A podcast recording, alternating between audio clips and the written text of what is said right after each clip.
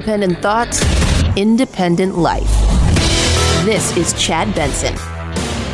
This is the Chad Benson Show. My name is Craig Collins, filling in. Thrilled to be with you. Lots and lots of stuff to talk about, as I always say. Let's get right into it. Uh, first and foremost, I do want to play this audio. I know uh, this conversation, Joe Rogan uh, and Aaron Rodgers, happened a little while ago, but something that is now uh, going viral from it. Just a quick, simple message from a Joe Rogan uh, that I am 100% sure we can play uh, everything cleaned up from this moment.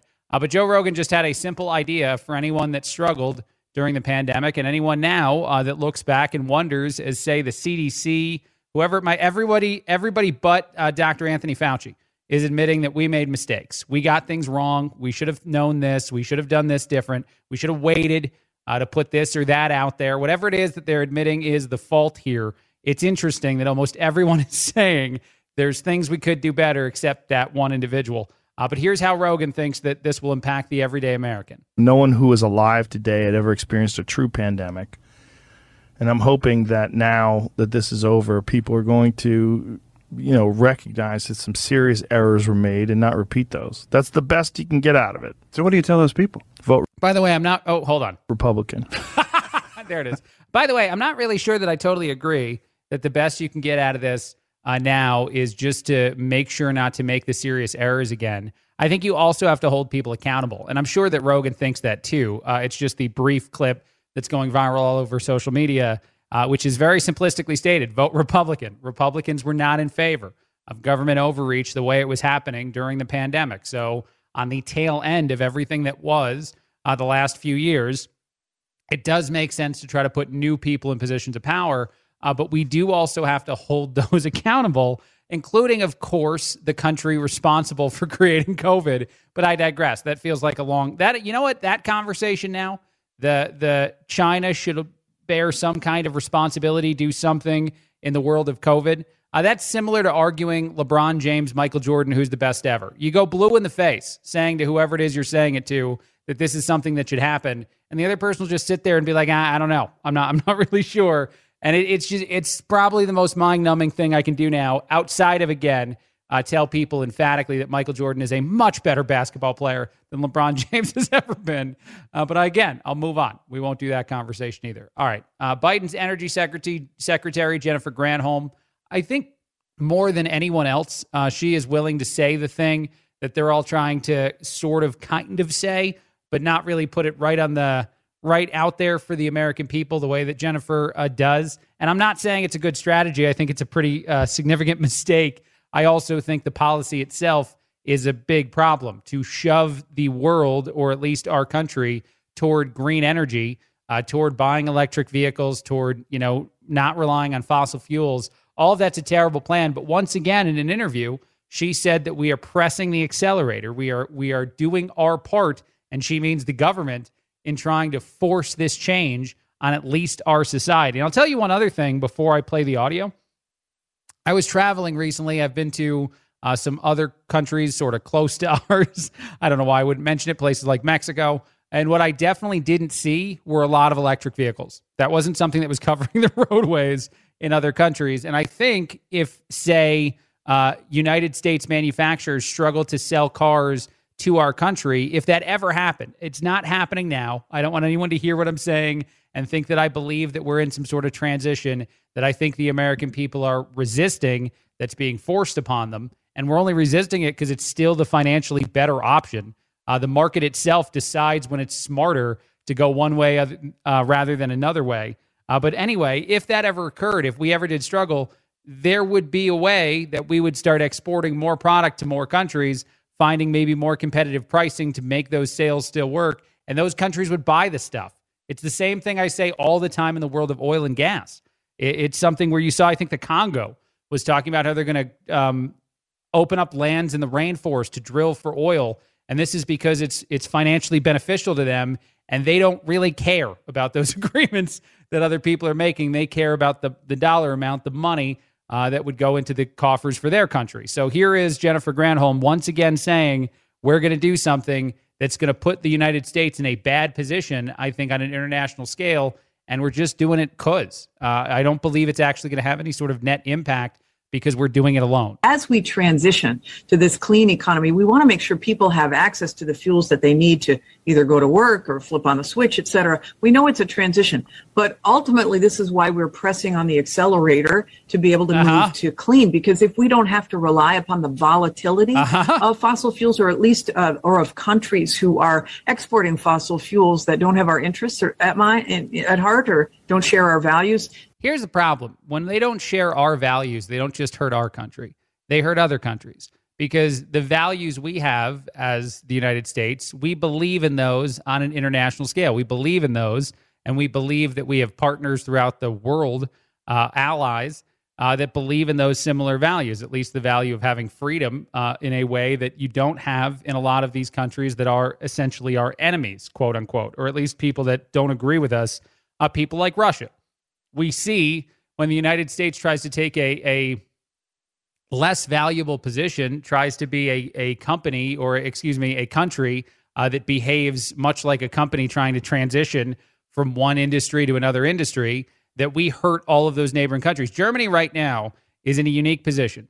Uh, Germany, I think, resisted more so than most European countries, cutting off Russian oil uh, because they desperately need it, uh, cutting, cutting off Russian gas uh, because they desperately need it.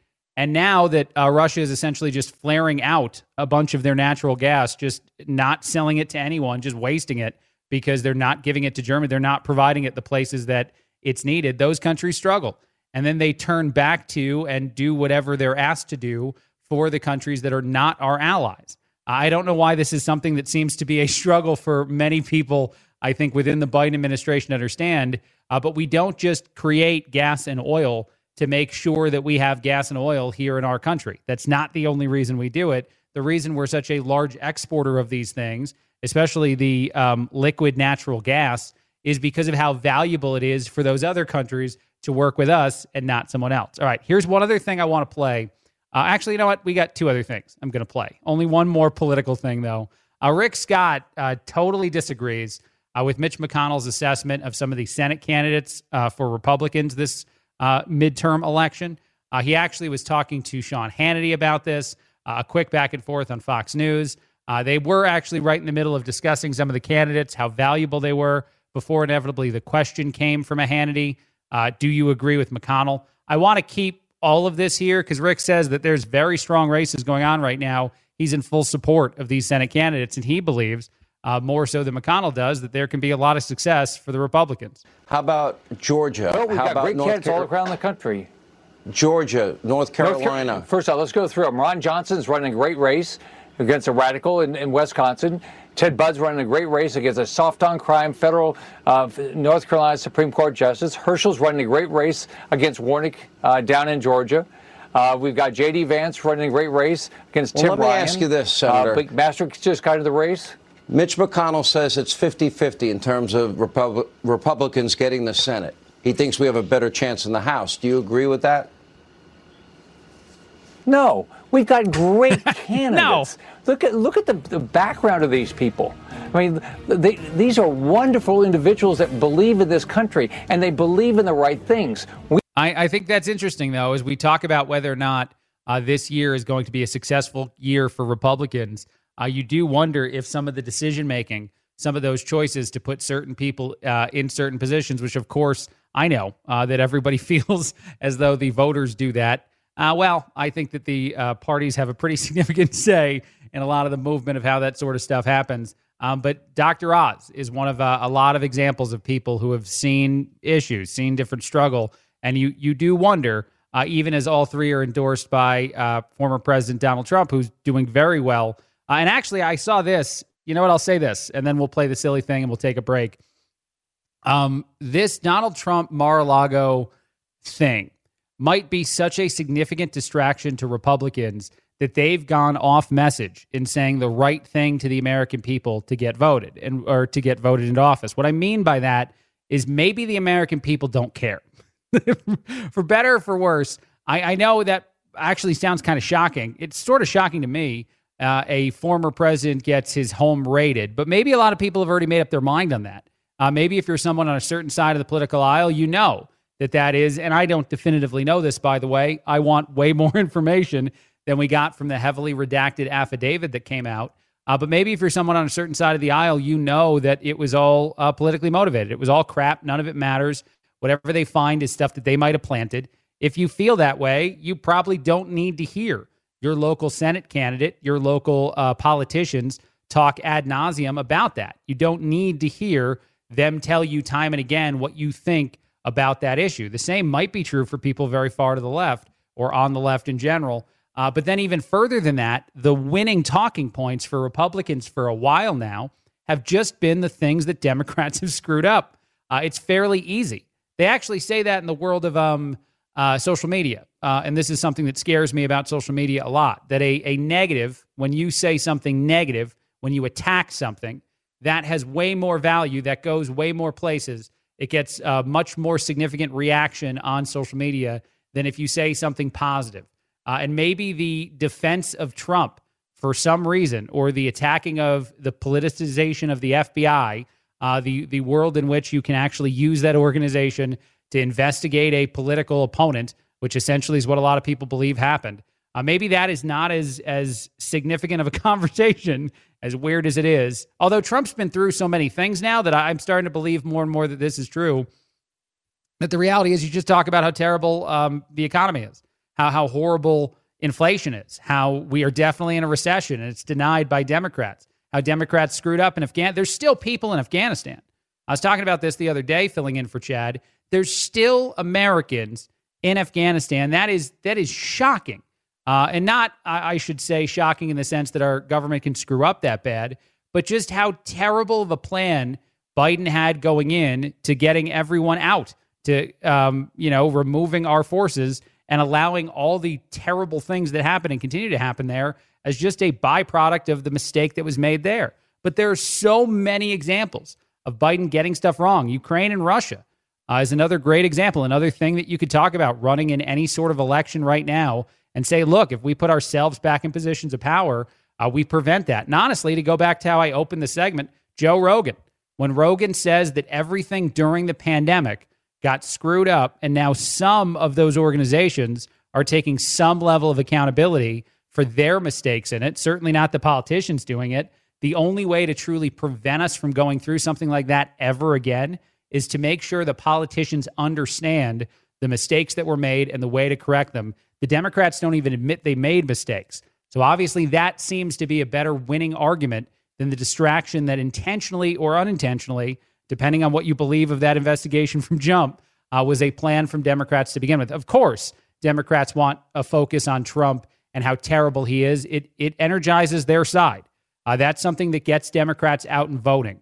Uh, we need to think about something. I think if you're on the other side of the aisle, uh, that is not quite that sort of thing that sort of leaves that entire conversation off to the side and instead talks about what motivates people to go out and vote and prevent some of those policy things from ever happening again. All right, quick break, a lot more. I do have the funny audio. Uh, you have to hear it. Uh, it is at a wedding, it is a woman uh, at the altar, and the guy got something wrong in the vows, and she found it funny in a way the Joker finds stuff funny. That audio coming up next. Craig Collins filling in on the Chad Benson Show.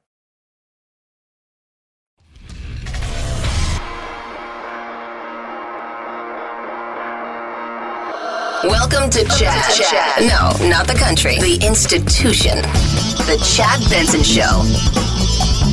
This is the Chad Benson Show. My name is Craig Collins, filling in. Thrilled to be with you. So, this audio is going viral of a guy at a wedding saying the wrong thing, and the uh, wife, the person he's marrying in that moment, uh, laughing uh, hysterically, I think is the right way to say it. I want to play it. The audio is old. I should warn you, this didn't happen recently and it's gone viral before, but for some reason it gets shared every so often. Uh, and I wonder if the biggest reason why is that certainly a lot of people had different relationship struggles and things uh, happen over the last few years. Uh, maybe some people are, are starting to wonder or look for signs, say if something didn't work out. Uh, this might be one of those signs. Again, this is up to you to judge. Here we go. I saw this all over Twitter just the other day, so figured we should play it here. Andrew Paul Daniel Engstrom. I, Andrew Paul Daniel Engstrom. Do luck, take Andrew. Melissa Renee Warren Do take Melissa Renee Warren to be my lawfully wedded wife. to be my waf- lawfully He said waffly. and pancakey. Uh oh. I've been scared of this all my life.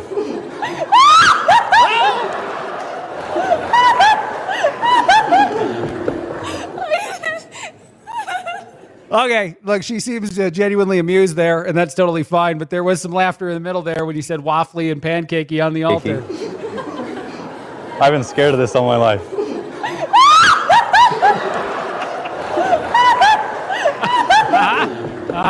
Yeah, that I think things are going to work out just fine. I think they'll be. I wonder if they're still married because this goes viral every so often, like I said, and it's actually a little bit older. Uh, I I do wonder if that couple is still together right now, and if she really just like laughs like that to anything.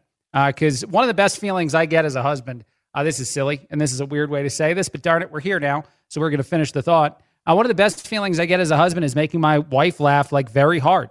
Uh, because when you're in a relationship for a while, I think the significant other they they've heard a lot of the main jokes. They've heard a lot of the approaches before. So I think you get them to laugh. I get my wife to laugh every single day, but it's never like the hard laugh, like the the out of breath laugh. And when that does happen, and it does still happen, it feels real good.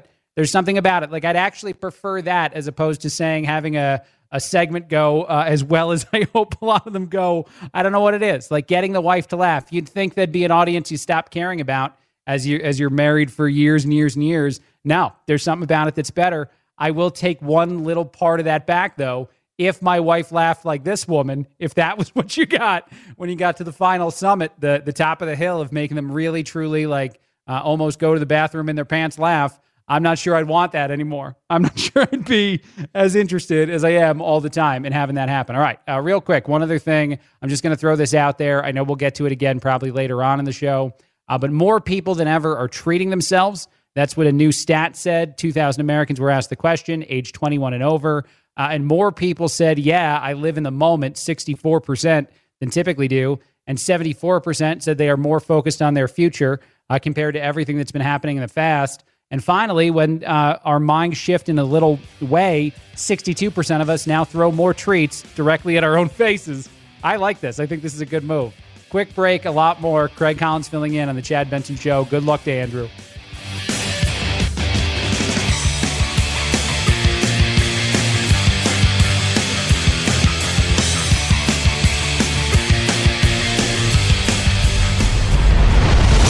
The Chad Benson Show.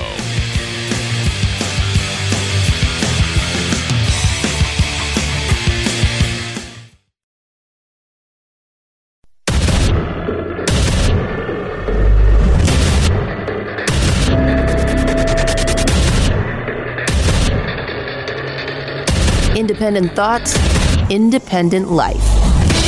This is Chad Benson.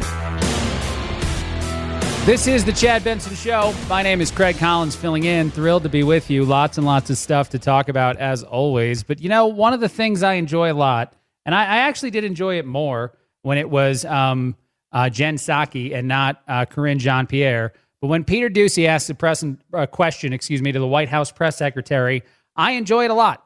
Uh, here is one of those said backs and for, back and forths in which Doocy said, "Why is a certain thing happening every single day? Why is it a confusing thing in the world of those who come across our border uh, that are definitely unvaccinated and they're fine? Uh, but if you get in a plane and try to fly into the country, we have more issues with you at times. Uh, why is that something that's still occurring?" And the answer the answer to that question was uh, predictably terrible submit protocols, I'd refer you to them. They have their own specific protocols as well. But so do- they're two different things. They're two different things. But so are, how is it two different things? Somebody unvaccinated comes over on a plane. You say that's not okay. Somebody walks into Texas or Arizona unvaccinated. They're allowed to stay. But- Why? Uh, But that's not how it works. Like we actually no. I know that that's not what you That's guys want to exactly what's happen, but happening. That is what, ha- what is happening. But that's not. It's not like somebody walks over and that's not. That's That's not how exactly what's happening. we. Well, Thousands of people are walking in a day. Have you been to the border? Have you seen the video that they put up on Fox News pretty consistently of people literally walking across the water and coming into our? co- Have you seen this happening? Some of them turn themselves over. Some of them are caught. Tens of thousands a week are not. That is what is happening. So let me just lay out what we have done under this administration. We have installed new border technology and set up joint protocols with Mexico and Guatemala Uh-huh, to uh-huh. catch more human traffickers. Yeah, yeah. We have already made over 3,000 arrests in the first three months of Yeah, and also, I'm sorry, I'm just gonna cut her off now because now uh, the places we're going are more talking points than actually addressing the fact that we have unprecedented amounts of people coming across the border into our country and getting into our country. So much so, there are so many people crossing the border illegally uh, that places like Texas are now putting those individuals on a bus and sending them to some of the other cities like Washington, D.C., that are so for this type of immigration. And if you're so for it, then you shouldn't complain uh, the people that you're trying to help or whatever it is, the reason that the policy is what it is uh, for some people uh, in this uh, world, some people in the world of government. Uh, if that's the policy, then you should never complain if more individuals show up in your city, uh, need certain things from your city, uh, because other cities are saying they can't handle it anymore. Other states are saying we can't handle uh, this many people coming into our country in this way. We need a more valuable system of immigration, or we need uh, more protections. We need to have illegal immigration not be a thing that one political party is like, yeah, we're fine with that. That needs to go away and go away soon. I love how hard it was for Doocy to even get Karine Jean Pierre to admit that this is a thing that's occurring. Now, beyond that, during the back and forth that happened the other day, uh, Karine Jean Pierre also said that Title 42 is very much in place. That is odd since this administration is doing a lot of things to end Title 42. Um, it's weird to hear her still brag that right now in this moment, there are aspects of it that are still active. Why is there a CDC requirement for people that fly here as opposed to people that cross the southern border? Look, we have talked about title. We have talked about Title 42, right? We not- have. This has nothing to do with Title 42. It is. It, This Title 42 is the CDC uh, imperative. And that you is. guys got rid of it because you said the pandemic. That's not, a that is that is not how it works. It is not every Title 42 is very much in place. It's it's a very odd thing again for her to say that Title 42 is very much in place. It's, it's a very strange uh, move uh, by the White House press secretary because it's not a move that her organization I would like to be a true thing at all. All right, I want to shift gears to something else. I want to get out of the world of politics because I don't know. You might have fatigue. I have fatigue. It's boring at times. It's repetitive at times. It's a lot of things that it need not be. Uh, so let's go to something else that's weird in our society, uh, repetitive uh, and maybe something you love, maybe something you don't. I'm going to rail hard against this. I might have my strongest take today, my my hottest take of the day on this topic. But first, here is a whole bunch of news organizations talking about something that is upsetting me greatly.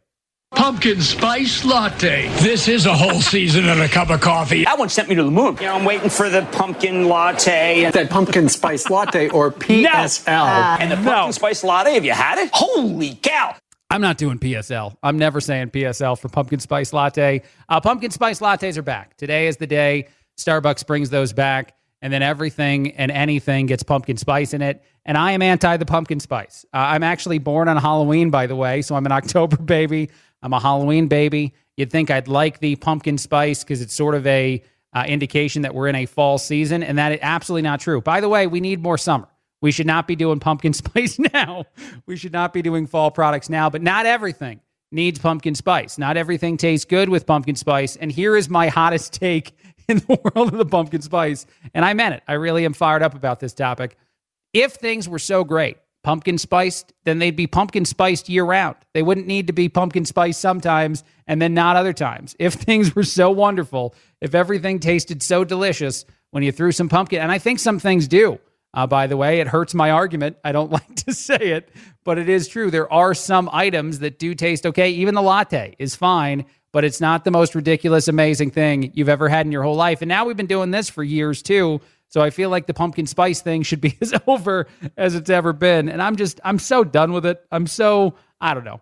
Uh, but that's me. You tell us. Uh, go to facebook.com slash Chad Benson Show, or you can go to the Craig Collins Show if you want to tell me directly. Uh, I am Craig filling in for Chad uh, this week. But go to us and tell us if you love the pumpkin spice or hate it. And if you think that the whole thing is just ridiculous, I love all of this audio, though, of all of the different news organizations. And some of that I think is a little bit older, uh, but a lot of it is just the same thing you're going to hear today, the same thing you're going to hear a lot of times in the next couple days as far as the let's talk about pumpkin spice being back move.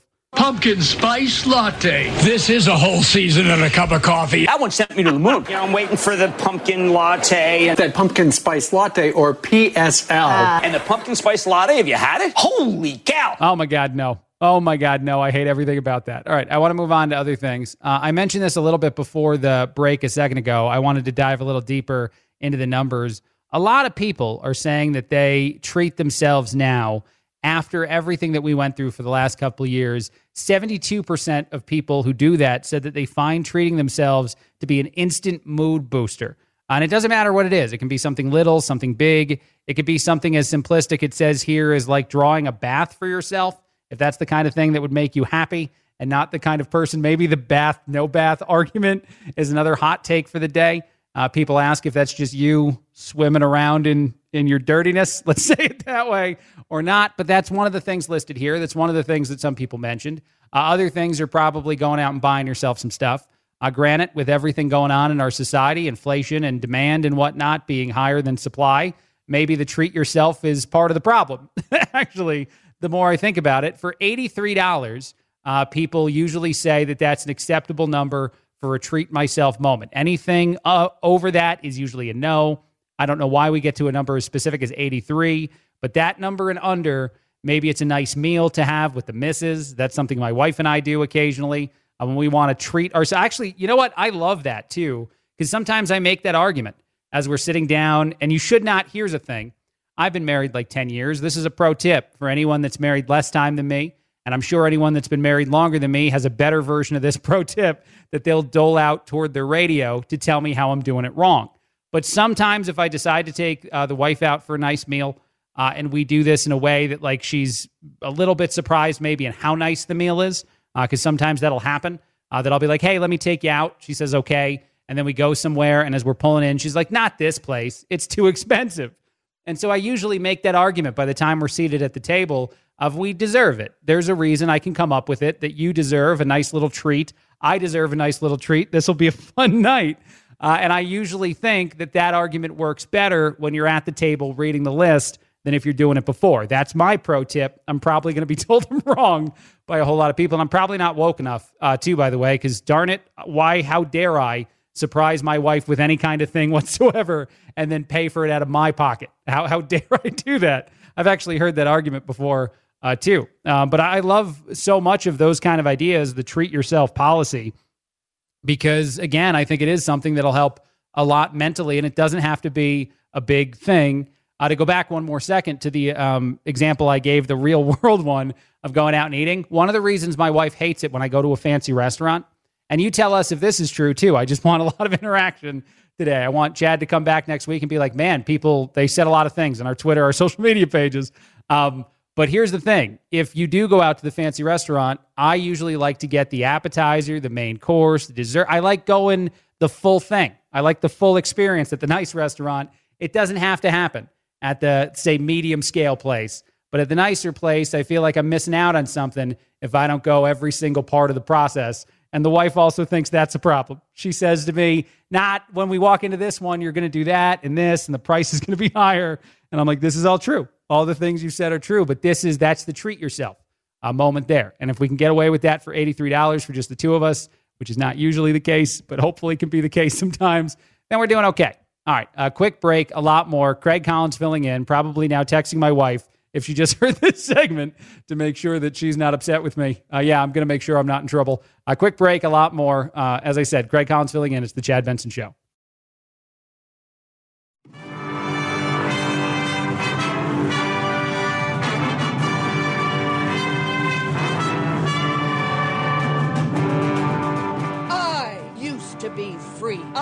Am not a terrorist. I am not Antifa. I am not a sex slave that wears masks. Don't be a cutie pie.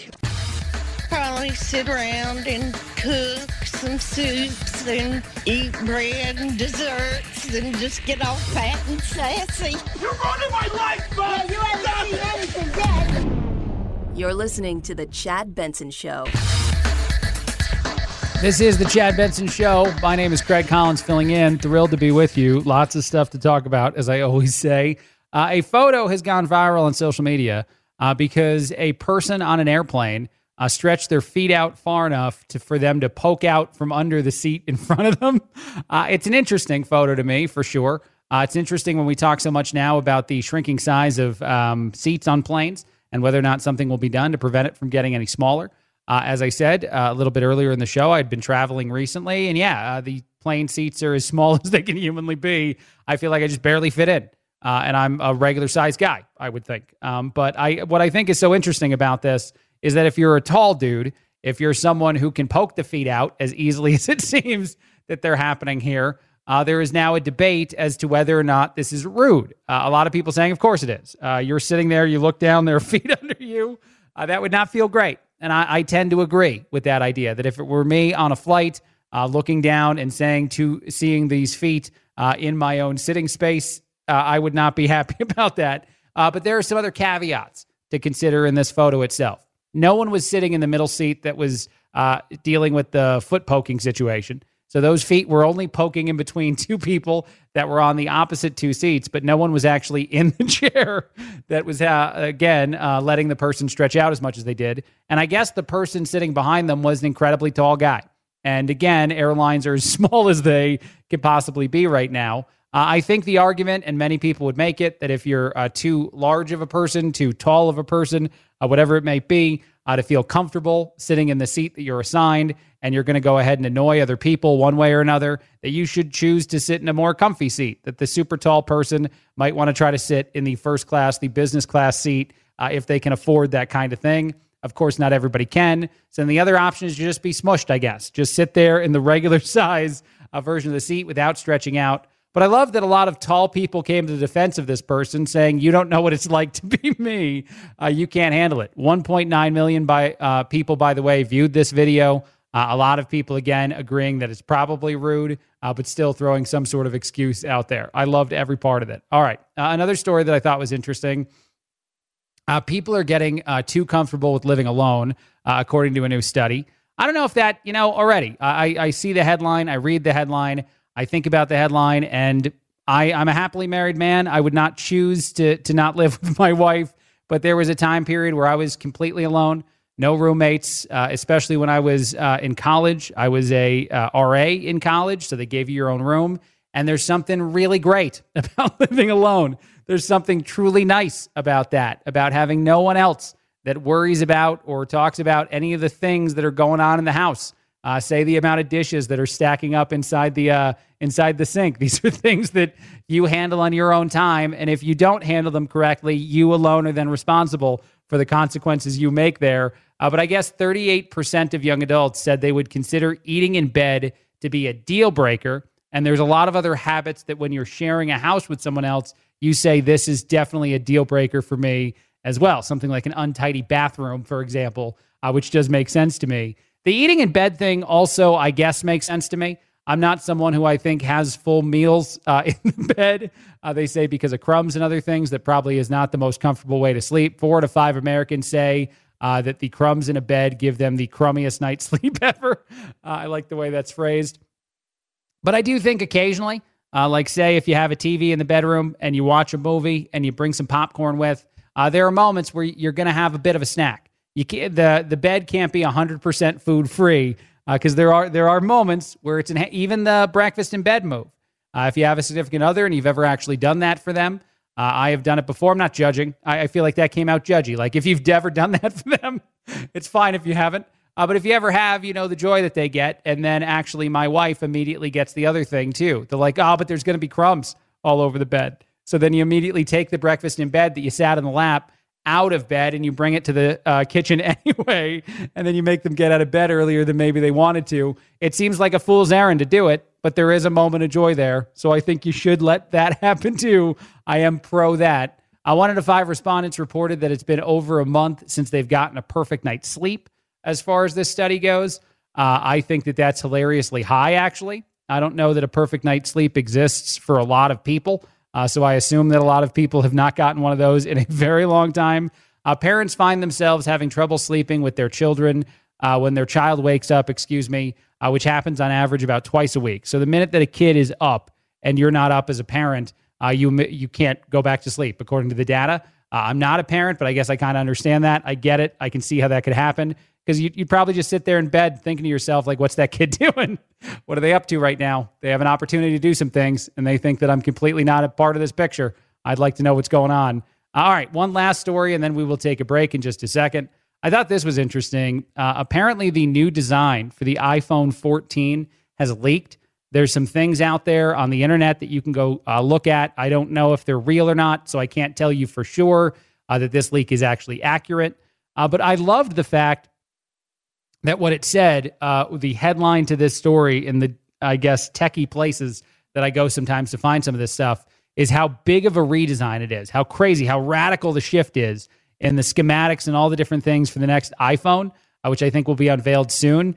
And when I looked at the picture, and tell me I'm an idiot if you want to, anybody out there, it looked pretty similar to other iPhones. There are there are some unique differences that maybe a lot of people wouldn't terribly notice. Uh, it is going to be a larger phone than maybe other ones. But I love the way we freak out about this stuff now and the way that the headline for some can read as crazy because it, it makes it sound from the first few sentences of some of the stories about this like this phone does insane new things. Our minds haven't been blown by a piece of technology, maybe since the original iPhone came out and really kind of innovated in that field. But not, none of this stuff is really new and exciting anymore. And it's just disappointing because when I read the headline, I'm like, does it like microwave food for me now? What else does it do? What other possible things could be happening in the world of this? I don't have an answer. I wish I had an answer. I'm sort of disappointed by that. Quick break, a lot more. Craig Collins filling in on The Chad Benson Show. This is The Chad Benson Show.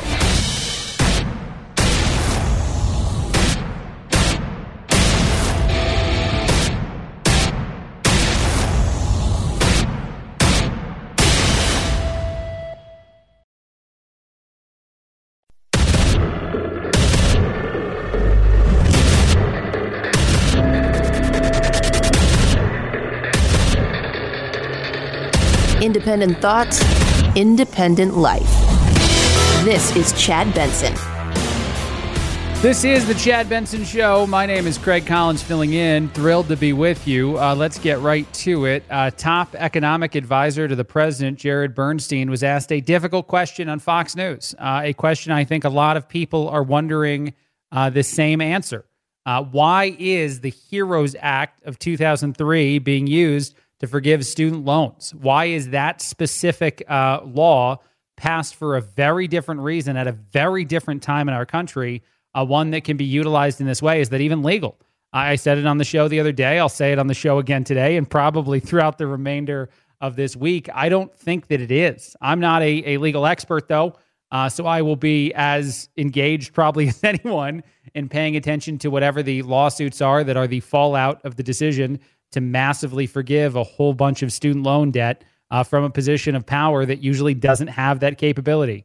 Uh, usually, it is an act of Congress uh, that would need to be uh, utilized to do something like this. The president doing it unilaterally is something that will be challenged. But anyway, I digress. Back to the audio itself. The question is asked to the top economic advisor, uh, one of the top economic advisors to the president, as his answer is, well, uh, let's just say predictably not, I think, what people are hoping for. I just think that people do question the authority of using the HEROES Act and using pandemic emergency. You've lifted Title 42, and the CDC restrictions are largely gone.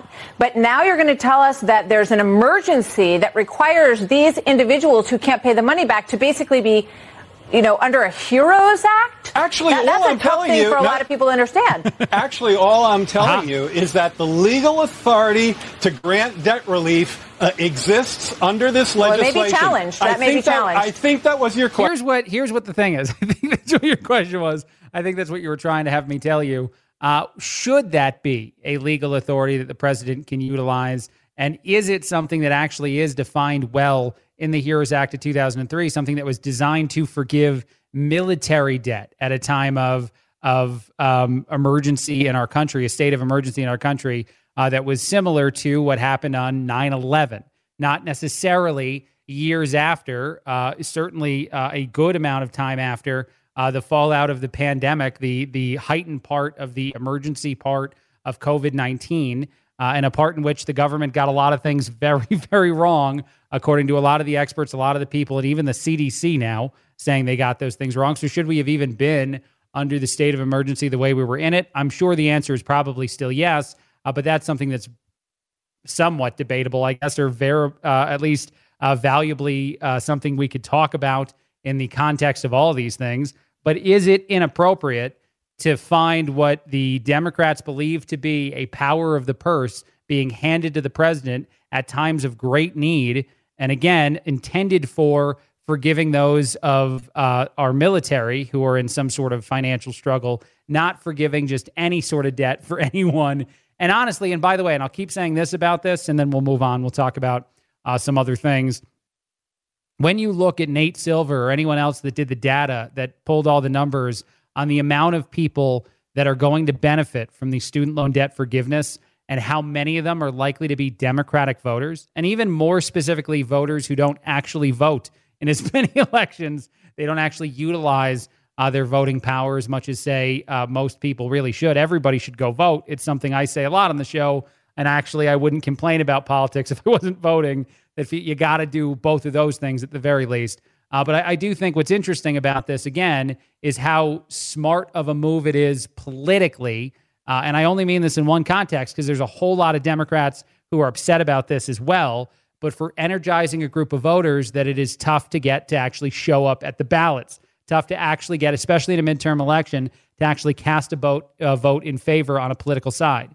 So just to say it plainly, and then I will actually move on Democrats don't care about giving you student loan debt forgiveness, whoever gained it that's listening to the show, because they care about you. They don't want your life to be better. That's not the reason they did this. They did this because all of their data screams to them the same way that anybody on a Republican side of the aisle says uh, something about forgiving this debt or figuring out a way to say lower taxes on these individuals, or even more specifically, as Republicans or Democrats go, literally any talking point you could pick any talking point out of thin air and say, why does that one side say this? Likely some data, some research said that the voters somewhat agree or very strongly agree with the thing they're saying. So that's why they go, even uh, Biden right now is trying to be harder on Trump, harder on uh, the MAGA people that he wants to go after now, voters in our country that he told us when he was inaugurated, he would try to reach across the aisle and unite the country. He's now going to be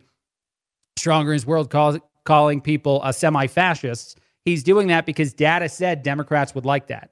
But anyway, to, to finish the point, Democrats forgave your student loans to get you to vote for them, to buy your vote, to pay ten to twenty thousand dollars per person for those younger people, those people in college debt, to go out and vote. And the reason why I think it's so significant of a move is that if the challenge in court works, if Republicans are the ones that take away uh, that student loan debt forgiveness, I think it does make it tremendously likely that a lot of people who thought they had ten to twenty thousand dollars for free from the government are going to go vote to try to buy that ten to twenty thousand dollars back or win it back by voting for a politician. That'll immediately be the talking point. It'll sweep the Democratic Party. If a challenge works, a whole lot of Democrats will start saying, "I will forgive your student loan if you put me in power." Uh, throughout the country, and actually, I think a lot of people will respond negatively to that uh, too, as I said. But I think it's all part of the plan. All right, we are actually moving on now. I want to talk about this. Uh, this is uh, Dr. Uh, Christina Greer. Uh, she pops up all the time on MSNBC. Uh, she said something that even I think she doesn't understand the significance of. I even saw her retweet this video uh, that was put up by someone who's definitely not on the same side of the political aisle she's on. But I love the fact that she's proud of her hit on MSNBC and what she said. Here is for context she's talking about the election, how important it is uh, she's a political scientist, a political science uh, teacher uh, at Fordham. Uh, she is someone who pops up, as I said, a lot on television and has pretty similar takes all the time. Uh, but what she said has value she doesn't realize. Here we go. What is at stake? It's not just about inflation and economics and gas prices. It is about the soul of our democracy. I know, yeah, you know, yeah, my yeah, students okay. get tired of hearing this, but every election is the most important election. okay, that's the thing that's so important to what she just said a second ago. I'll play it again. It's not the this is the most important election of our lives. That's a Democratic talking point. It happens all the time. We're here to protect the the democracy that we care about. We're here to protect the soul of our country. That's all crap. None of that matters. We've all heard that before. But she, a, a teacher at college around young voting individuals, uh, having her say that her students are sick of this talking point to me is valuable. Inflation and economics and gas prices. It is about the soul of our democracy. I know, you know, my students get tired of hearing this that every election is the most important election, but in this instance, it absolutely is. If we don't get 2022 correct, yeah, yeah, yeah. Okay, I'll stop you again. Uh, the the talking points are coming back. I love that. She's like, I know they get sick of me telling them every single time that I wake up. I'm like, this is the most important election of your lives. Uh, this is the one. This is the one that matters. And they've heard it all before. And again, these people just got the right to vote. They just became old enough to vote a few years ago. Uh, they've probably voted in just one presidential election uh, if they decided to go ahead vote in said election. Uh, this might be the second time for uh, some of those students that they'd be voting in a midterm election, maybe even the first time uh, they'd be voting at all if she teaches any freshmen any of this stuff. Uh, but I just think it's so interesting that someone that that hands on, that politically one sided, teaching uh, class as a professor at college can reference the fact that her own students are sick of the talking point. You wonder when it actually sinks in, when it actually hits that, hey, wait a minute, maybe a lot of people and even young people are starting to get the message, starting to understand how much crap some of this stuff is. All right. One other thing I wanted to talk about, totally outside of the world of politics again, and then we'll take another break. I saw this story about the kinds of things that people steal out of restaurants. I thought it was funny. Of course, it's not funny to the small businesses, the restaurants themselves. I'm not encouraging you steal stuff, by the way. Uh, those be- restaurants struggled enough. They've dealt with so many things over the last few years that taking, like, say, their coffee cups is just a slap in the face they don't need. But the reason I thought this was funny is how crazy it gets for some of these higher end restaurants, some of these higher end businesses that did uh, interviews for this uh, story that's out. I think the New York Post put it out. Uh, one place actually had um, unique uh, knives. They had unique steak knives that were branded for the company. Those would get stolen all the time. So they went away from branding their steak knives. Another company had a Firebird cocktail glass that looked like a bird, uh, and that got stolen all the time. But here are the ones that are truly ridiculous because, like, people steal all the different condiments. Some people steal, like, the little uh, containers. I guess a salt container is one that one restaurant said was very popular. Uh, but here are my two favorite ones on the list. People were stealing trendy Pina Pro lamps. These are full lamps. They're they're like standing base tower thing, all of that from a restaurant in New York City I don't know how that was happening. I don't know how you take like an entire light out with you, uh, just a full uh, standing lamp, and you're like, yeah, this is mine now. And then the final one was someone stole an art piece that was actually like a, a, a outfit. It was an embroidered lingerie outfit by an artist that was behind a window of glass. Someone somehow stole that from a restaurant too. I don't again know how these things are happening. I know the temptation uh, when you're in the restaurant, maybe a, a, place you're traveling, to be like, man, I'd like a memento. I'd like something uh, from this place to remember it, especially if, say, I had a good meal. You know what a good move is? Buy a thing, buy something from that restaurant. They probably have some sort of cups or hats or something for sale. Just buy one of those things and don't take something else. And actually, you know what? It kind of reminded me of one other thing. I'll just say this quickly, uh, and then I guess we'll take a break. I went to uh, school in Chicago. I went to college in Chicago. And I remember that some of the kids in classes uh, that I was, some of the, the kids that I went to school with, uh, would steal things from the CTA. That's the public transit, the train uh, in Chicago. They'd steal like giant maps that were put up in these um, in these trains to put them up as decorations in their apartments, in their their dorms. And it was the stupidest thing I've ever seen anyone proud of for two reasons. And a lot of people actually thought it was cool. They're like, "Whoa, you got the map in your house." The first one is how mean of a move that is. If you're taking all the maps out of one um, uh, one train uh, and somebody gets on the train and has no idea where they're going, I know the phone and stuff can help, but there are some people who are probably uniquely lost now at the uh, because of my uh, friends in college doing the dumb things that they did. But beyond that, too, and uh, this might be overly harsh to go uh, this hard against this sort of thing. Uh, beyond that, too, is how difficult it was. You had to like break the plastic and everything, and then you had to like uh, carry this big giant map with you all the way out off of the train and hope no one yelled at you. But a lot of those workers at the CTA didn't care anymore, so they weren't the ones yelling. I'm sure there were videos. I'm sure some people would get in trouble today if they did it, but it was just such a dumb thing to steal and something people were so proud of. They're like, look, I got this little piece of Chicago uh, that literally I didn't need to have at all. And I imagine someone somewhere sells one of those things as a poster. You could just buy it that way. But darn it, no, I'm stealing it. That's going to be better. Uh, this was all before TikTok, too, by the way. So I think we've only gotten it worse uh, since then. A quick break, a lot more. Craig Collins filling in on the Chad Benson Show.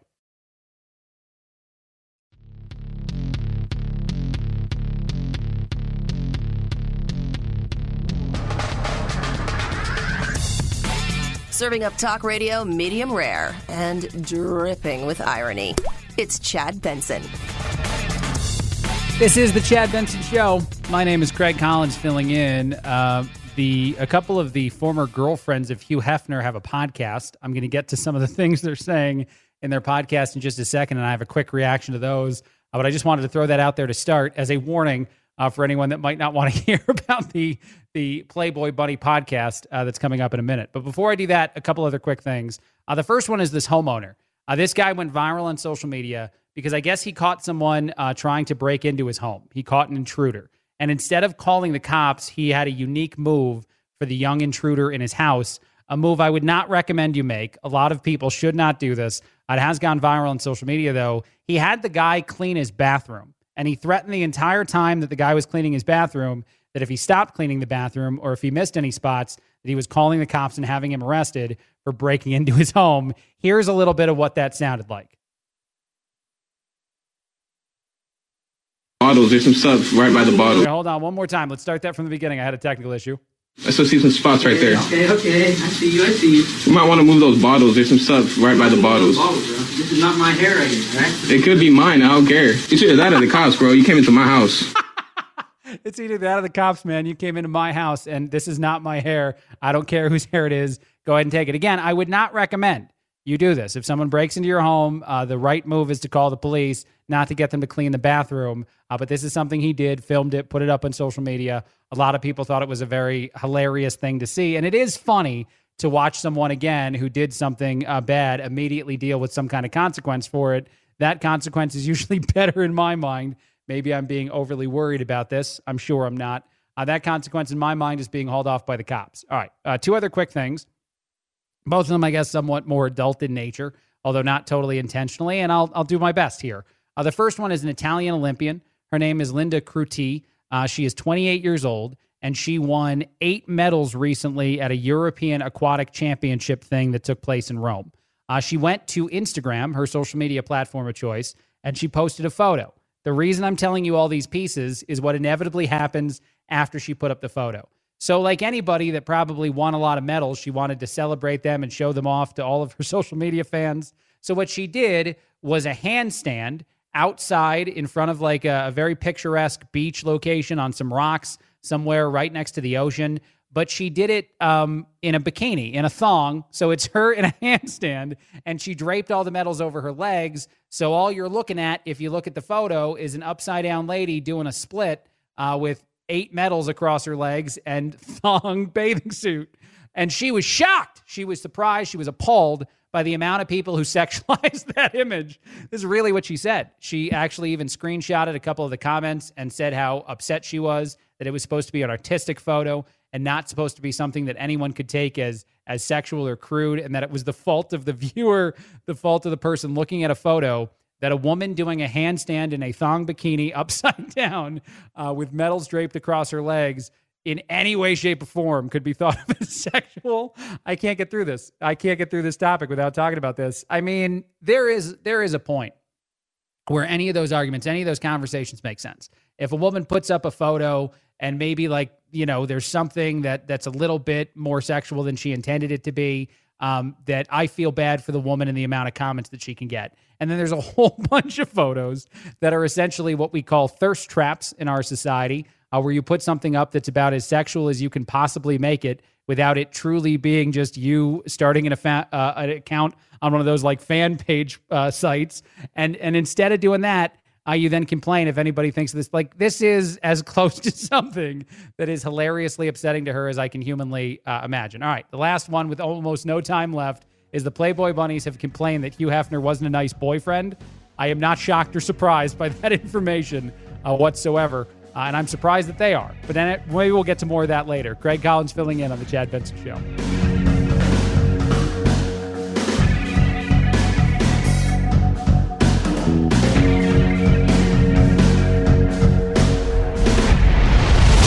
The Chad Benson Show.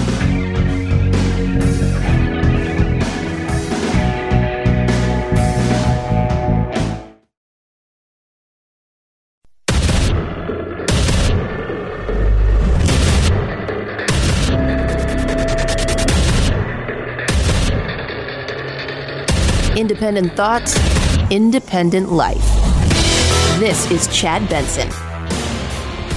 This is the Chad Benson Show. My name is Craig Collins, filling in. Thrilled to be with you. Lots of stuff, as I always say, to talk about. Let's get right into it, though. One of the first things that I think is very interesting right now a horrible story about a young football player uh, who got shot, a kid just drafted into the NFL playing for the Washington Commanders, or some people still call them the Washington Redskins.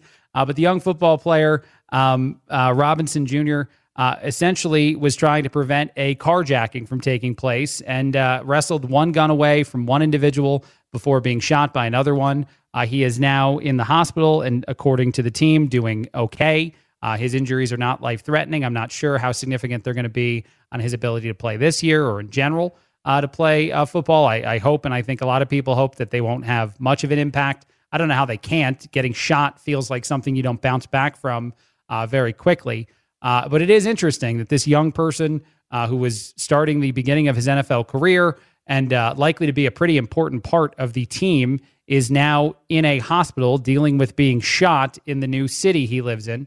Uh, Washington, D.C., though, is just a place that's rampant with crime. Uh, there has been story after story and local news there uh, talking about how crazy it is. Uh, this is one local resident who popped up on NBC4 the other day uh, talking about how there have been murders in workplaces, there have been murders in some of the housing places uh, that exist in his community. He sees people every single day doing things that he believes are suspicious. He knows that the politicians in the area know about all this stuff. No one does anything. Essentially, and I'll let him say it, um, DC is not really a safe place to be. One of the um, artists in the building walked out to his car and saw two bodies face down on the sidewalk, so we knew that someone was obviously dead or seriously injured, which we found out now. I guess they are dead. Um, but it's crazy. I mean, these young kids sit out there all day long. Um, it seems like drug issues. They're always going up to cars.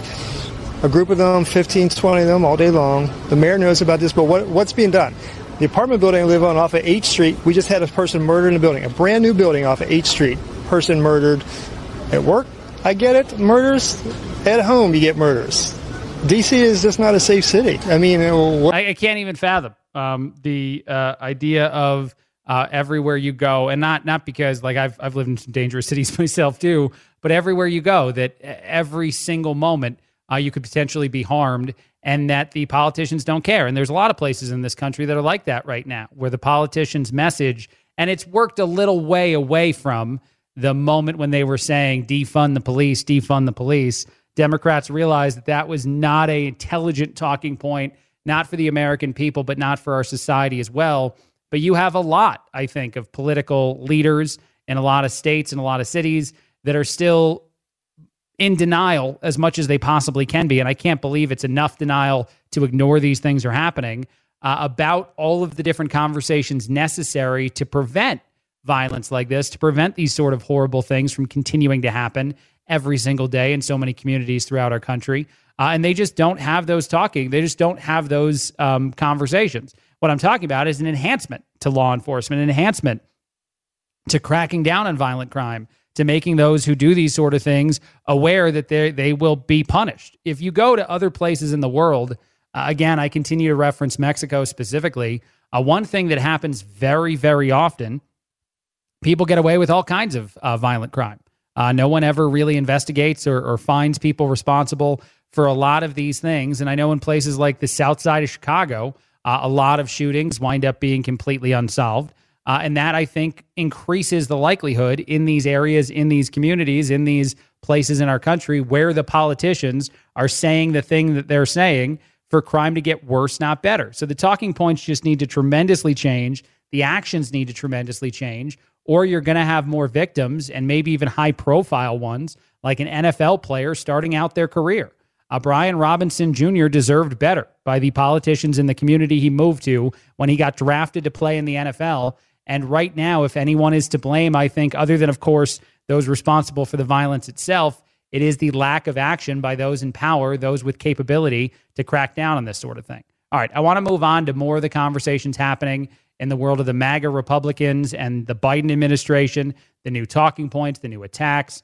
Uh, Karine Jean Pierre answered a question yesterday, the White House press secretary, about something that Lindsey Graham had talked about, something that a lot, I think, of people have talked about if you indict uh, the former president, um, if you actually go after him in a legal sense and accuse him of significant crimes, crimes against our country, when not only is he likely to be a political um, player this year, he is likely to run for the office of president. But beyond that, he still holds tremendous influence with a lot of people.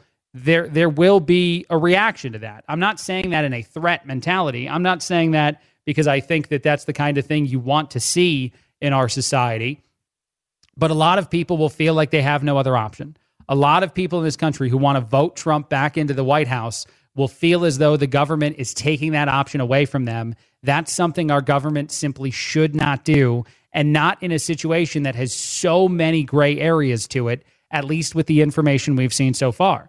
Even the heavily redacted affidavit that came out demonstrated time and again how the treatment for Trump has been di- different than the treatment for Hillary Clinton on a similar set of charges. Granted, with maybe a little bit of nuance, as Trump is the former president who would have had the capability to declassify and have access to all of the things that he has with him now uh, or had with him before the raid. He was also working directly with the FBI, putting locks on doors when they asked him to. There was so much cooperation that to go immediately to the moment of raid seemed to be utterly illogical. But I digress. Here is Karine Jean Pierre answering a question about the threat, and I think this is the way that she takes it, of people actually going to the streets of protesting, rioting, whatever the word might be, uh, that would occur if you take legal action against someone that is trying to once again be the president of our country and has a whole lot of people that support him in this country. And then uh, Senator Lindsey Graham said last night there would be riots in the street if former President Trump is prosecuted for taking classified government documents to Mar-a-Lago. What is the White House response to that? So, um, we have, you know, we have seen MAGA Republicans attack our democracy.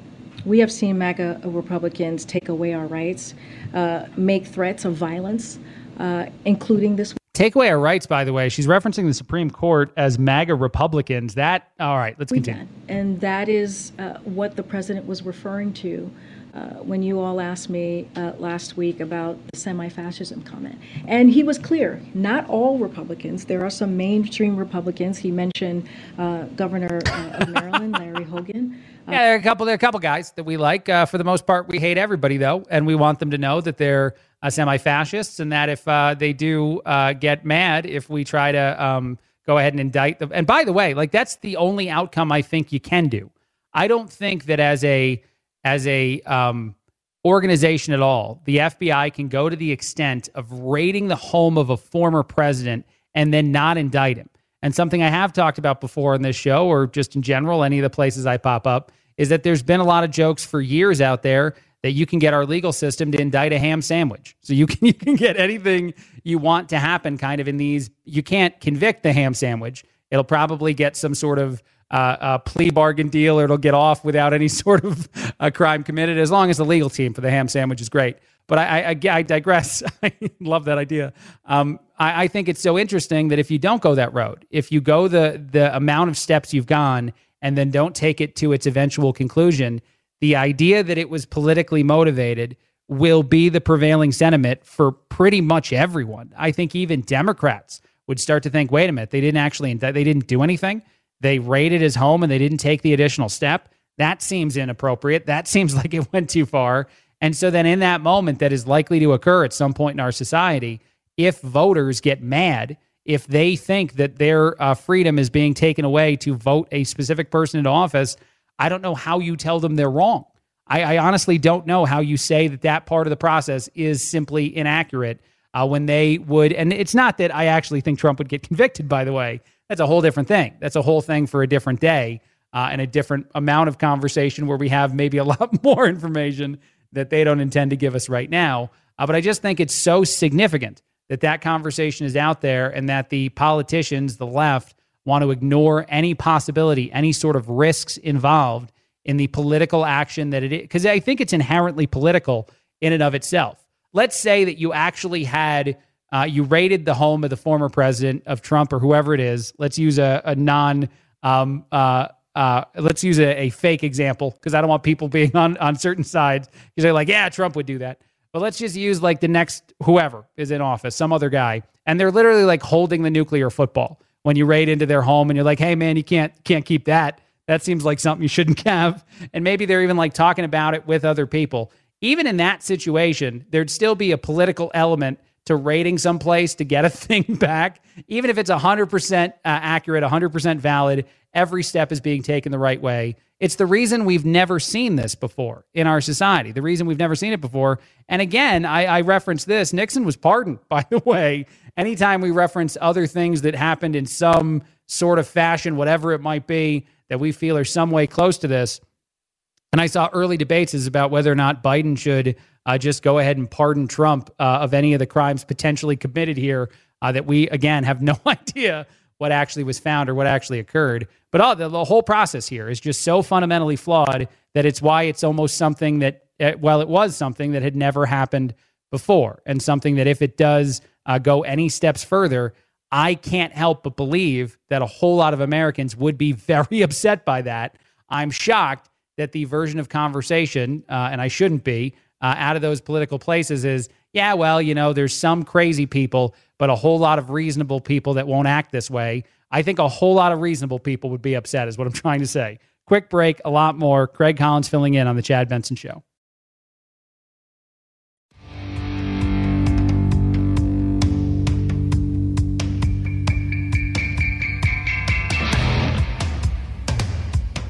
Irreverent? Um, like, yeah. So what? It's the Chad Benson Show. This is the Chad Benson Show. My name is Craig Collins, filling in. Thrilled to be with you. Uh, this next topic is one that I can't believe actually happened. Although there's been uh, story after story recently, uh, I make it sound like there's one every single day. There's not that many of people doing real inappropriate stuff on airplanes, specifically of using AirDrop. Uh, that is a, a thing that you can do with an Apple phone to another Apple phone or even Apple computer, whatever it is, product to like send something that someone doesn't want uh, to their uh, device. And what you're airdropping, and it's only in close proximity to other people with Apple devices. In this case, I guess was naked photos. Uh, somebody on a flight is airdropping naked photos to everybody else on the flight, and the pilot finds out, and the pilot sent a message over the PA system that essentially was, I'm going to turn this plane around if this doesn't stop. Here it is, real quick, from a Southwest Airlines flight recently. So here's the deal this continues while we're on the ground. I'm going to have to pull back to the gate. Everybody's going to have to get off. We're going to have to get security involved. And it's vacation that's going to be ruined. So you folks, whatever that airdrop thing is, quit sending naked pictures. Let's get yourself to Cabo. quit sending naked pictures. Let's get yourself to Cabo, uh, where I don't know what's going to happen there. That's horrible, by the way. The idea that someone would be like, yeah, this is what I'm going to do on a flight. I'm just going to send a bunch of photos to a lot of other people, and this is going to be a fun time. But I love the fact that the pilot was like, I'm turning this whole thing around. Uh, that person, I assume, is a parent uh, maybe a parent of young children right now, uh, dealing with a lot of things that are similar. And I guess that might have actually worked to stop the airdropping photo attempts uh, from continuing. Uh, but don't be this person. Uh, don't be any semblance of this person at all uh, whatsoever in the near future at any time in your life. Please, no one be this person. All right. I want to play this audio too. this is Trace Adkins. Trace Adkins is talking about a new TV show called Monarch that he's in with Susan Sarandon. Uh, he actually talks about their first scene together. I guess the first time they they met for the show, uh, they had to get uh, fairly um, intimate uh, pretty quickly.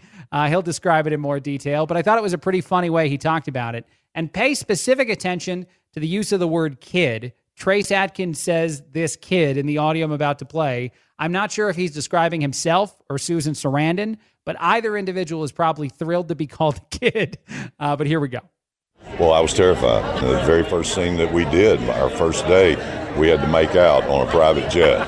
Here's this kid, you know, I, I haven't done a lot of stuff, and all of a sudden I'm making out with Susan Sarandon on a plane. Yeah, it was surreal. Very quickly I realized that she's such a professional. She's going to carry the load. So when you do scenes with her, you're not going to do anything that she hasn't seen or heard. No, and when I realized that, that she's got this, I became just very comfortable. Enjoyed every second that I spent with her. I love the way that ends. I enjoyed every minute of making out with Susan Sarandon uh, the first time I met her. Like it was great. And I think it's fairly obvious that the kid he's talking about is himself there, which is a nice move. Trace Adkins is 60 years old and considers himself a kid. Uh, I think we should all probably feel the same way, no matter how old we get. But I just loved every part of that uh, audio that went viral too, because he's like, "Man, this is weird. It's I haven't done a whole lot in the world of acting. I assume is what he's talking about." Unless he's making a much bigger uh, announcement for us, uh, something that's uh, more surprising. You know what? Actually, I this is terrible how my brain works. I just was reminded a second ago, uh, based on the joke I was trying to make about Trace Adkins and whether or not he's telling us more than he meant to about his his own personal life. Uh, but the She Hulk TV show uh, that is on uh, Disney Plus that is overly woke. And I think I just referenced this a little bit yesterday. And I'm a huge fan of comic book stuff, comic book movies, TV shows, all the things that Marvel has pumped out. I do like it. And there are other examples now of like woke moments in some of the movies and TV shows that they're making that are, I guess, kind of ignorable. They're annoying, but maybe not something that makes you not want to watch the show. The whole premise of She Hulk, by the way, and I just want to explain this quickly before moving on to the reason that Trace Adkins reminded me of the show, because I am still watching it.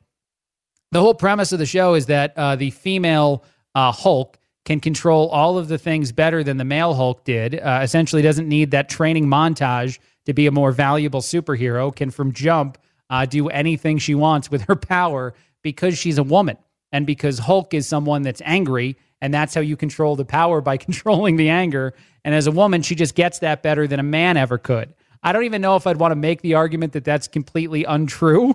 The only thing I'd like to say about it is how ridiculously woke it is for the premise of a TV show about a Hulk creature and the Hulk creature that was completely uncontrollable by the male character for a majority of its run in television and movies, but 100% under control for a lady. But I digress. The other reason that I wanted to mention this is that in an episode of the show, and this went viral, they talked about whether or not uh, Steve Rogers, Captain America, had ever um, been intimate with anyone before.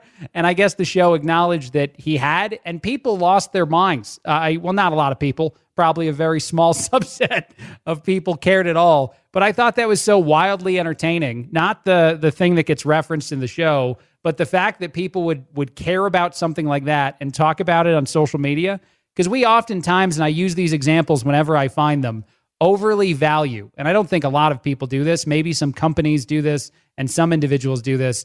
The insight that we get, say, from social media into what people think, what people believe, what the popular opinion on any topic might be. And we just have to take the step back and remind ourselves that a whole lot of those people who are up in arms and screaming and yelling about things that happen in our society, things they don't pay attention to well enough to understand fully, also really cared about whether or not Captain America died a virgin. There's no other way to say it. They really cared about that. And the answer, by the way, according to the TV show, was no, he did not, in case you were wondering. But that's what got people up in arms. That's what got people uh, talking uh, in the last few days in the world of that sort of thing. And I just think it's healthy to remember this every so often.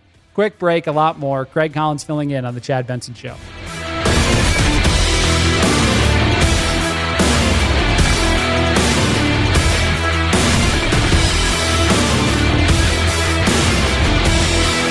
This is The Chad Benson Show.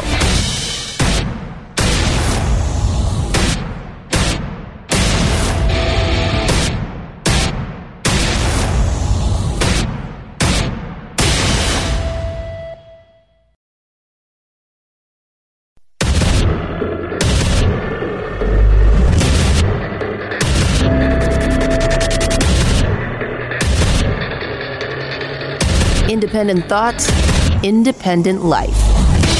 This is Chad Benson.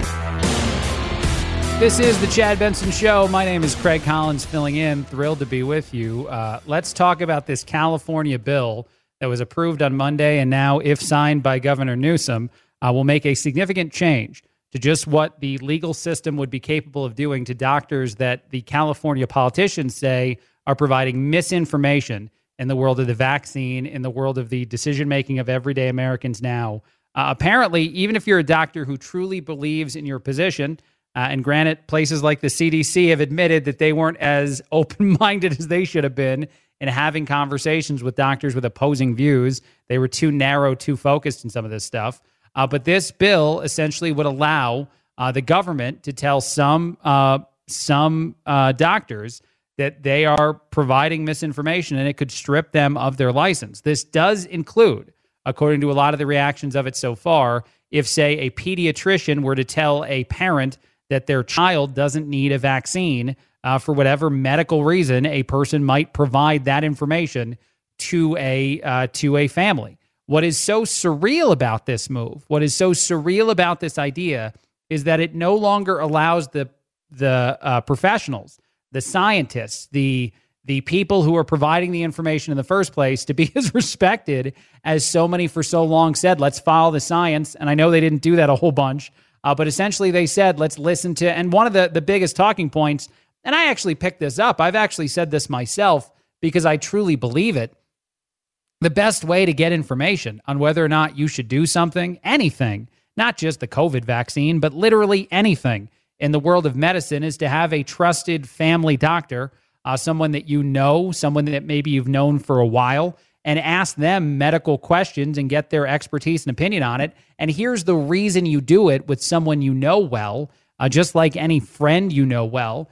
You should be able to push back. You should be able to say, even though they're the expert in the room and you're not, well, wait a minute, I heard this and this, though. Can you help me a little bit more understand these things?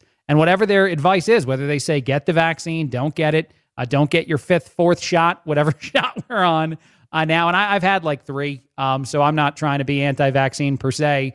I'm not sure that I need any more. And a lot of the science, if you dive into it, and I, I love, I love this too. By the way, what I'm about to say, I've said on some other radio platforms before, and I get the instant message from the the listener from somebody that's like, "How dare you spread misinformation about COVID, about vaccine? How dare you do that? How dare you tell us anything about why you maybe shouldn't get uh, a third, fourth booster shot uh, in the world of the vaccines. And I just actually look up the data and then talk to the people in my life that are experts in this and, and understand the position that is had on this and the reason for the debate about so much of this stuff. And that's what I provide here on any radio show I'm on. And I, I have gotten vaccines. So I love when the vaccine pro listener uh, screams at me about being anti vaccine specifically. But the, the information is much different than it was early on, or at least much less definitive. Uh, maybe we've just gained a lot more information. Maybe the likelihood that most people have gotten COVID at this point or are likely to get it no matter what they do is a su- substantial version of why uh, the conversation has actually shifted, even in the medical communities. And I'm not saying that I made the right decision, by the way. I'm just saying the decision I made because of what winds up happening. But this is just wrong. This idea in California to make this a punishable offense for a doctor to give their medical opinion, their expert opinion, however they formed it, whatever information they looked at, whatever uh, data and research they chose to believe in, that's what doctors do all the time. Right now in our society, on an issue that's much less, I guess, valuable politically than the COVID conversation still somehow is to some politicians out there in the world, like Newsom in California. I can go to a doctor and get one opinion on any medical thing and then go to a different doctor and get a different opinion because essentially the world of practicing medicine, opinion is a part of it.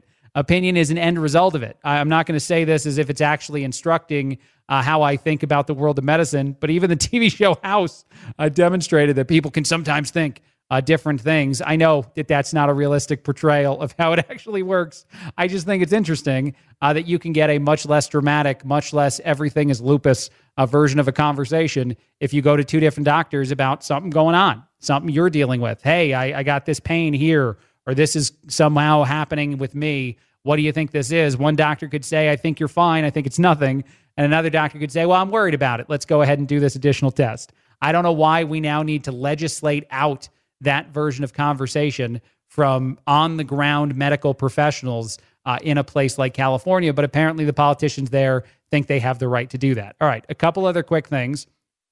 First one, uh, former President Trump went on a rant on uh, Truth Social. Uh, that's actually what a lot of people are calling it. You don't have to call it a rant if you don't want to. I don't know what it is because it's typed. I, I, don't know if you can rant uh, in uh, in typed out things that you put up on social media platforms. You can put a lot of text there. Uh, but again, I don't really know. Like, I wonder how he's speaking it as he's typing it. Maybe he's calm, cool, and collected even when he does the all caps moments. I don't know. Uh, but here's the thing uh, in the conversation he had uh, with his followers on his social media platform, he insinuated that he should be installed directly as the president or an emergency election should be held to potentially make him the president again. Uh, one of the other things that is very interesting about this, even if there is a reaction on his platform from followers that um, are interested in this idea that he's throwing out there, is that a lot of media outlets are saying that even like Fox News is ignoring it. And I love that that statement is out there. Even Fox News ignores Trump's claim that he needs to be reinstated as president uh, because it does demonstrate, say, uh, one thing. Uh, and I think this is a very polarizing thing. And darn it, I'm going to talk about it. I'm not afraid of hitting this topic. And by the way, this is Craig Collins filling in on the Chad Benson show. So if you get mad, don't get mad at him. Uh, but please don't complain enough to let me not come back. Uh, but here's the thing I think I think these are the moments where a lot of more sensible Republicans dislike the former president. These are moments where sensible Republicans, if that's what you want to call them, and I'm not saying that believing that some sort of fraud could have happened in the election is crazy or unsensible. I actually think there's a lot of validity in contemplating that in an election that had so much mail in uh, voting, more than any other election ever had, and a lot of places that installed it last minute to deal with what we were going through. There, there is a valuable conversation about whether or not our election was protected enough by any potential I wouldn't even call it fraud, but but changes in how let's say this. This is an example I always give out. Man, I'm, I'm falling in the rabbit hole and I'm going to dig myself out in just a second. But I always give this example out for whether or not this is wrong. Let's say that you have a family of five.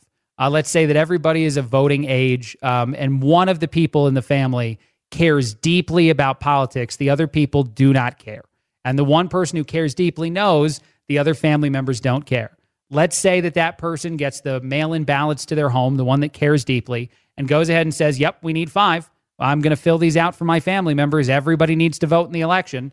And then that person asks the other people in the family, "Are you guys voting in this presidential election?" And they're like, "No, we don't. We don't really care."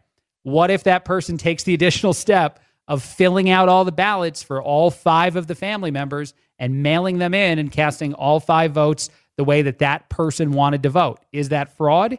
Is that wrong? Could that have happened in this past election? My answer is it's not necessarily fraud, uh, although it, it is very, very close since you cast ballots for other people and those people aren't aren't you.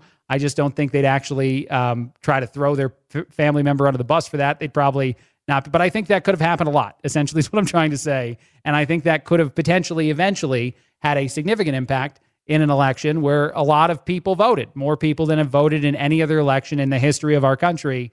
Are all of those voting numbers authentic? Yeah, but are is there some nuance there? Uh, maybe. Anyway, I digress. Back to the other thing. I don't think that the election was was stolen from the former president. I, I've never said that. I've never supported that idea on this show. Even in the example I just gave, I don't know how significant of an impact all of those things could really have uh, but I do think it's a bad way of trying to go about getting yourself back in the position of being the leader of our country to demand that it happen in a way that it would never ha- it would never happen. Uh, the way he's and by the way, the reason Trump was saying he deserves this, he believes is because of the Hunter Biden laptop story and how much bigger it's gotten. How Mark Zuckerberg seemed to reference that the FBI did have influence in telling places like Facebook to bury this story, and he's right about that. He is also right about the idea that people were influenced by the decision making of, say, news organizations or the FBI, whoever it was, uh, that buried the Hunter Biden story. And even Bill Maher. I have audio that that we might play in a little bit. Uh, and I know Bill Maher now dabbles in the world of a conservative point or two every so often, then dives back into the other side of the aisle. Has said time and again that even mainstream media has admitted that they buried the Hunter Biden story and that, of course, it had an impact. Of course, it had value. If it was taken seriously, it would have had a detrimental impact on Biden's chances to win an election. It, it just would have. That should have been a, a silver bullet type of moment, and it just wasn't. Uh, but that doesn't mean that you get to rerun the election. That doesn't mean that all those different uh, organizations are in on the big lie or on in on fraud, whatever it might be, to the degree that causes you to lose an election. And I would just say this if I was advising the former president, go ahead and win the next one. I don't know if, you know what? Here, the last thing I'll say on this, and I, I had another topic. I totally blazed past it because I fell in the rabbit hole. It, it's happening. It's a it's a Tuesday rabbit hole for me, uh, to say the least. But I wonder if actually running twice in a row as a president is not a smart move. And I, I genuinely mean this. Give me a second to try to lay this out. I think Trump has had more political value for a couple reasons uh, over the last few years, enough political value that many believe that he was politically rated by the FBI, which is a, a height of political value that I don't think many people ever reach at all. Uh, that the other side is so afraid of you that they could attempt to do something like that. And I don't know for sure that happened. I'm going to throw that caveat out there until I know all the details. Uh, but I would say that having uh, a term in office of four years and then having a term where it's not you in office, but you can run again gives you an additional four years of significant influence over your political party. And then four more years where you could be in power if you did run again and got reelected. I think there's something smart about that in our society. I'm not saying something that intentionally happened, but the ability to be so influential. I'm not saying you, you I guess, don't run. It'd be hard that if you believe you're going to win, that you would be like, all right, I did my first four. I'm going to take a break, let somebody else run, hand power to the other side potentially over, and then take it back. I get why we do it the way we do it. I get why those politicians run consecutive terms in office and then step away when the uh, the system we have in place doesn't allow them to continue to run again and again and again. But I do think that uniquely uh, there is a lot more benefit to the politician in having a term where you're not the president, where you can rail against the things that the current president is doing if he's on the opposing side, and then get back into office. I think it does make you more influential. I think it will make I'll just say this, and then we will take the break. Uh, Trump, one of the most influential people in the world of politics in the history of our country. Whether you hate him or love him, whether it's someone that you you think would destroy our country if he's in office again, or the only person capable of saving our country from the muck that exists in the world of politics, he is going to be one of the most significant political names in the history of our, our, our society. And I think it's partially because he is currently not the president, but can run again. That is my own assumption, my own opinion. And I'm sure a lot of people can tell me I'm wrong. I love when I end in a segment like that, by the way, because every segment is that. A quick break, a lot more. Craig Collins filling in on The Chad Benson Show.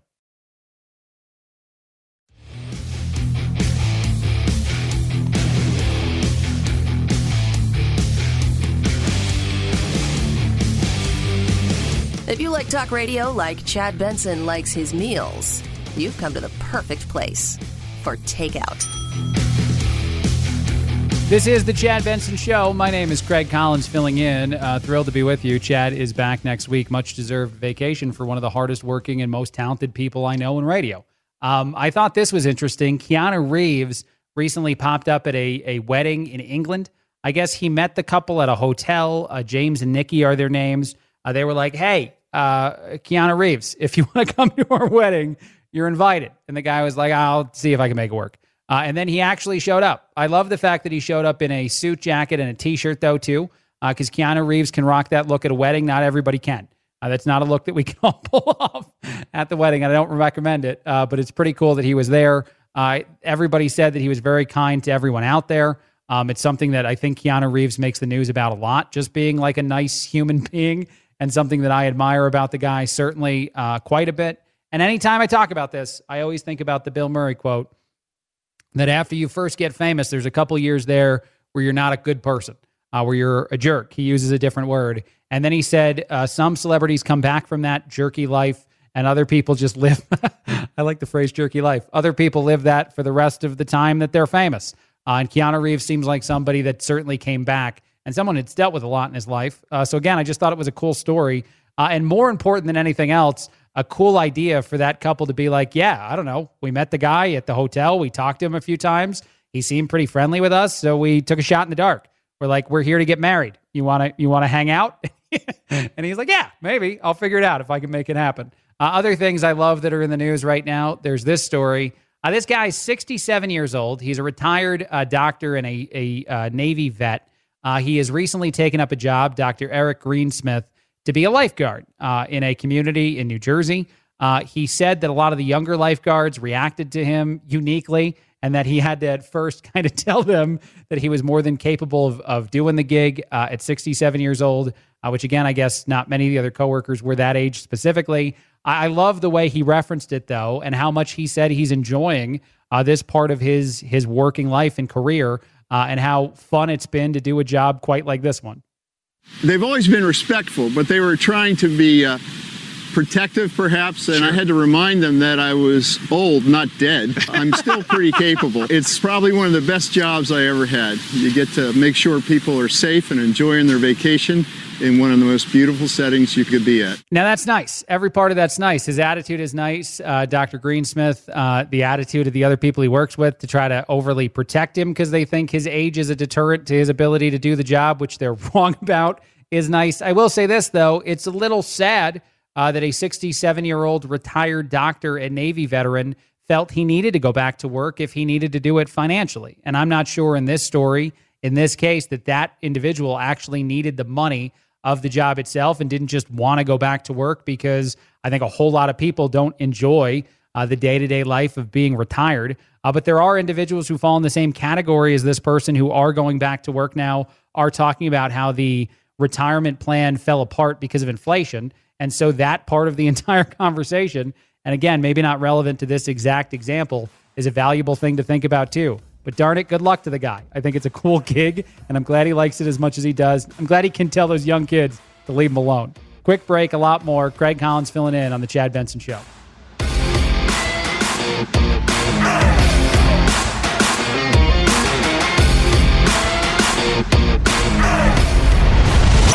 The Chad Benson Show.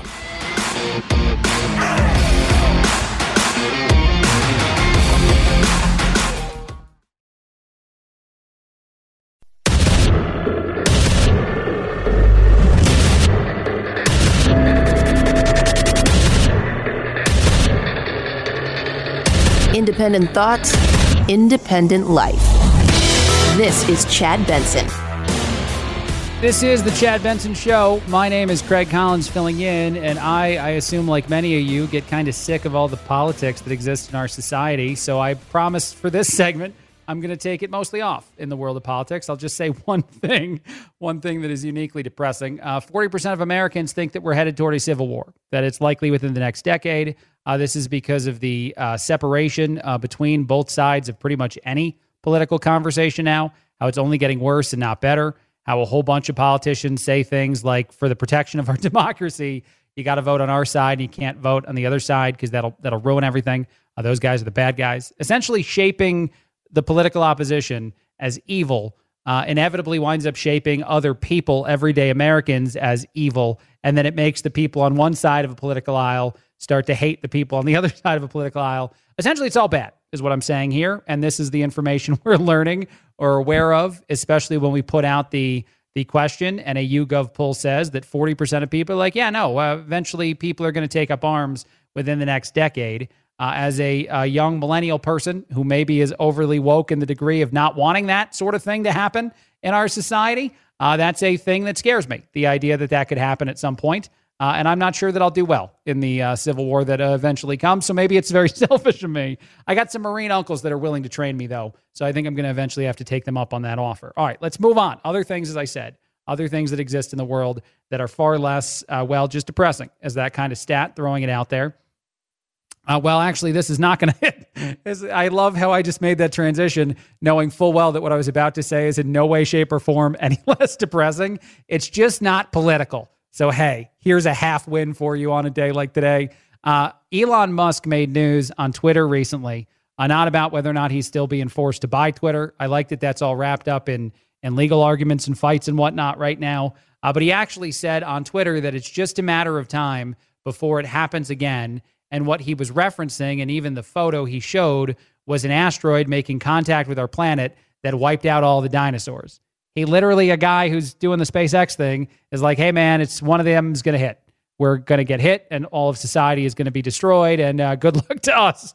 And good luck to, and he says he, he remembers, well, he doesn't remember, uh, but he knows about several different creatures other than the Tyrannosaurus Rex or the Triceratops that were also destroyed. One of them, the Anzu, if I'm saying that correctly, which was, according to uh, many, just a chicken from hell, just like the worst, the craziest, the meanest, the most spiteful version of a chicken. Uh, that thing uh, got wiped out uh, the first time. And so uh, Elon Musk and then a whole lot of his followers went back and forth on social media about the end of the world and how there's not going to be some sort of spaceship piloted by Bruce Willis and a team of plucky people that go ahead and take that asteroid out and save our lives.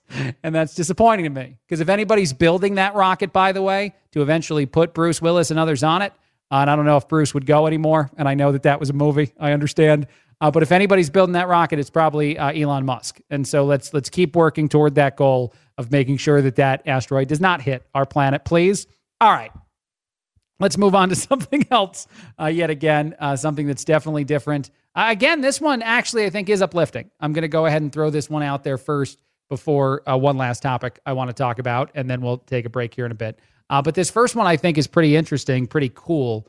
Uh, this is a, a drug that typically was used as a cancer therapy, but it's emerged as a powerful anti aging remedy. this is out of Germany. the drug that patients normally take, again, to fight cancer and a new study revealed that it actually is great at increasing the human lifespan and in some ways actually reversing some of the impacts of aging on your body or at least elongating the the um, time frame it takes for those sort of uh, things to occur those sort of breakdowns in our own body. Whether or not this is something that people would eventually take because it's usually something that you take only short term and only a couple experiments have demonstrated this so far I do think, and this is me going back to my version of Elon Musk, uh, and I am not smoking any of the stuff he's smoking. So this is just this is regular me uh, saying this. That at some point, some scientist somewhere who doesn't destroy society and do something that they shouldn't be studying might also cure, uh, and I don't mean this definitively, I don't mean this forever, but cure a lot of the aging effects that happen to us. I think that could occur at some point. So I don't think it's happening anytime soon. I don't think I'm going to get to take the pill or anybody that you know is going to take the pill that makes you not age or at least age very, very slowly. But I do believe a day is coming in which the average lifespan is a whole lot longer than it's been right now.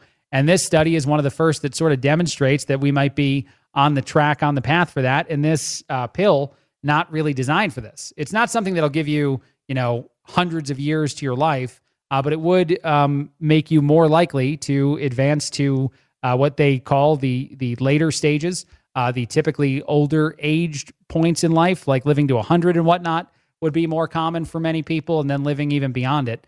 Uh, and I do think that I would sign up for taking those drugs when and if they're out there. I love that that conversation too. If you've ever had that with anybody, um, and I think it's like a crazy, it's not a valuable thing probably to talk about, but darn it, so many things in our society that are valuable are hard to talk about. So just go rogue. Just go the random world of, hey, man, if they cured uh, death, would you be it? Uh, or would you be someone that would still let yourself not be on this planet forever? The, you know, you could be half robot version of a conversation. And I always go, I'm in. I'm in. Uh, as much breakdown as is needed. I'd go Futurama. I'd go just my head in a jar at some point if that's something I get, because I think it could still be fun. Uh, and this is Catholic Craig talking. Uh, if you haven't heard me before, uh, make that reference. Uh, at times during my radio career, since I am a Catholic, I have been used on other shows I worked on as a person to weigh in on a story about the Catholic Church in the news, which was not a fun role to have as Catholic Craig, uh, but I still make those references now. And I understand that, uh, you know, there's other things that happen uh, when we die if you believe in those sort of things. I would just like as long of a run as I can. And as I said, if you've never seen the cartoon show Futurama, I would even take the it's just my head in a jar. And I think they eventually got some robot bodies on some of those individuals, so we'd be fine. Uh, now let's move on to other stuff. I told you this segment we're getting very far away from the typical stuff that we talk about on the show because I just I can't handle all that stuff anymore. Uh, here's another one though. Cancel culture, and this is I guess a little more serious, is something that more Americans believe is self-inflicted. Uh, and I don't mean the people who get canceled; it's their fault they got canceled. But the culture itself is something that our society has sort of been blazing toward for a little while now. And the reason that this belief is held by a lot of Americans is some of the the data that they've been finding, some of the different research they're doing, and to say asking someone in a a, a poll, uh, do you believe certain things? Do you claim to believe certain things that you don't believe? Do you censor your speech in certain conversations? And um, more Americans than ever say yes to some of this stuff.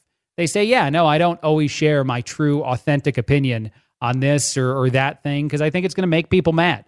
I think it's something that's not going to be an easy conversation to be had. Do you even say stuff? This is my favorite question in this uh, uh, poll. Do you even say things that you do not believe, but you think that they are the popular opinion? And a majority of people said yes to that. uh, more people than not said, yeah, there's some things I put out there in the world, uh, whether it's just stuff that I say to other people in my day to day life, maybe it's something I post on social media that I do not believe. I believe the counter opposite to it. And I don't just stay silent in those moments. I choose to take it one step further and be inauthentic, be fake, say the thing I don't believe. What's so valuable to me about that, and this is a deep dive, taking this topic overly seriously for a second, if you don't mind. Uh, but what I think is so valuable about that is that cancel culture is essentially us forcing a ideal on a lot of people that can't live up to it. And I'm not saying that all stories are the same. Someone who who commits actual crimes is accused of actual crimes and winds up being guilty of say those crimes in the court of law. Uh, those people probably don't need to be famous anymore. And I'm not saying I cancel them per se, but I think it'd be awkward to say walk into any sort of event now where Bill Cosby is the subject of something. And the reason that I wouldn't go to that is, yeah, he looked very guilty of some very bad stuff. But we're not talking about those individuals, I think, when we talk about cancel culture. We're talking about anybody. We're talking about anybody who maybe even made a joke at some point that we now consider in poor taste, but years ago was something that was more socially acceptable. Uh, those things are interesting to me in how they wind up playing with this idea that we've become a society, at least some of us have, and I think certainly younger generations more likely to feel this way than not, that every single thing you say or think or do has been judged by the rules of social media, a world that is fake, a world that Dave Chappelle very hilariously said was not real when he uh, addressed the controversy that happened to him uh, over Twitter. He's like, Yeah, I, I wasn't mad about Twitter being upset with me because Twitter's not a place and he's right about that. And I do think that's a problem. If you've ever had a conversation, here's I'll example. I'll do an example and then we'll take a break. If you've ever had a conversation with someone, maybe someone that's a generation or two different from you, and you say a thing and you know they don't like it. The thing you say, maybe they don't even articulate to you they don't like it. For some reason, they see that as a lost, uh, uh, and it, not a valuable conversation, like a lost cause to even try to convince you of their opinion. So they just say nothing. Um, but you see their face scrunch up in a way. You see it like go a certain direction. Uh, I feel like that's a moment in our society now where it'd be valuable for a lot more people to be like, hey, let me clarify what I just said, since you apparently just decided in your brain that I'm now a terrible person. and let, let's take another step of actually talking through it. And maybe we even are going to find a common ground here. I don't think we do that anymore. I think we get to the moment of, and I don't mean everybody, we as a society, there's a whole lot of people who do this every single day. Uh, but I think the problem with the cancer culture, cancel culture stuff, and the people that don't avoid these sort of things, or even the corporations that take a lot of this stuff too seriously, is ignoring the scrunch up face and not having a continued conversation at the moment. It's like someone trying to hit dislike on their social media profile in person to you when you say or act a certain way and then try to avoid you from that point. They try to like block you in their own mind as well. And we we can't do that or we shouldn't do that in society for society. This is very high and mighty. I got very up on my pompous high horse and I apologize for it. But I just couldn't help it when I saw the cancel culture story there and how it's self inflicted by our society and how fake and authentic it is now, or how much we disagree on things and can't have the conversation about them.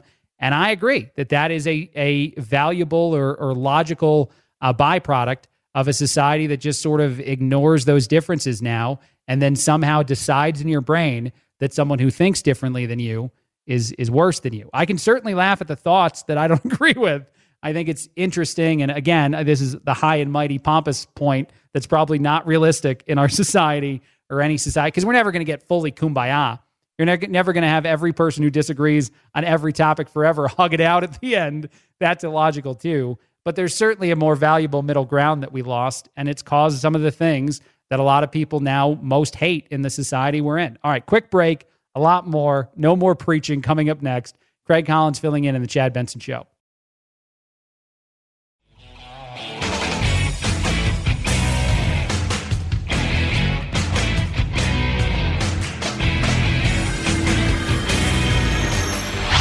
Podcasts are American as hot dogs, apple pie, football, and sushi. Uh uh. Oh my goodness. No. Okay, maybe not sushi. Next time you have a craving for something sweet and tangy, download a Chad Benson Show podcast. Mmm, boy, that is good. It's different because you get a little bit of saltiness. It's so good because it's sweet and salty at the same time. Get a taste on iTunes, iHeart, or Spotify and binge to your ears' content. Oh, yeah. You're listening to The Chad Benson Show. This is the Chad Benson Show. Uh, my name is Craig Collins filling in. Chad will be back after the holiday. I highly recommend the Chad Benson Show podcast, by the way. I'm impressed at how quickly it gets out after Chad does his show. So definitely go check it out wherever you are. And a kudos to Phil for doing that so well all the time. All right. Uh, some things out there, just real quick, that I wanted to cover uh, before we get out of here. The first one a $400 emergency fund, uh, which is the typical amount of money people used to save, I guess, like the low end amount uh, that some even people would tell you, some organizations or professionals would say you need at least 400 bucks in a savings account somewhere. That's not even close to good enough anymore. Uh, the amount of money that you actually need to save as sort of an emergency fund for a one off thing, and I don't think it would be like a serious medical thing either. I think this would just be any sort of day to day issue that might come up and happen. 1400 bucks. The actual amount of money you need, according to the, the experts, $1,447 to handle a typical uh, just emergency sort of situation. Again, that I don't think is like the the very serious medical condition sort of emergency. I think you need way more money uh, to to survive something like that. But it is interesting that just how much that number has even gone up, and how difficult it is for people to set some of that uh, amount aside to just have available to them in a need in a moment of need.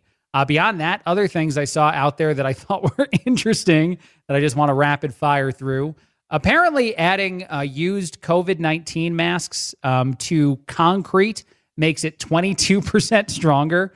Uh, researchers have discovered that the pandemic masks, the gloves, all those different things uh, might be valuable as sort of a mixture of things that I guess are now uh, going to be used throughout our society. Uh, the PPP items, the personal protective equipment stuff, is stuff that you should immediately start throwing in.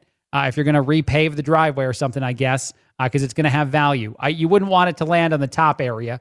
You wouldn't want to look across the concrete and see masks and stuff sticking out. Uh, but I thought it was a cool story, an interesting story. I'm not sure how practical of a story. Uh, the research is still even in its early stages, it says.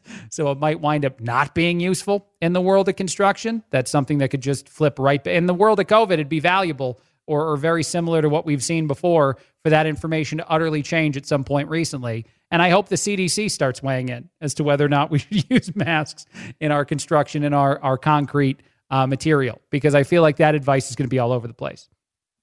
I saw this story about a, a grandmother in Canada who had the uh, who has the same name as a criminal, uh, and I guess couldn't pass a background check when somehow she got involved in some things or or did some I think just like basic everyday using your your name stuff that got flagged as potentially connected to the criminal. The reason why she couldn't clear her name, 68 years old, didn't commit any of the crimes that the other person with the same name did, her fingerprints disappeared.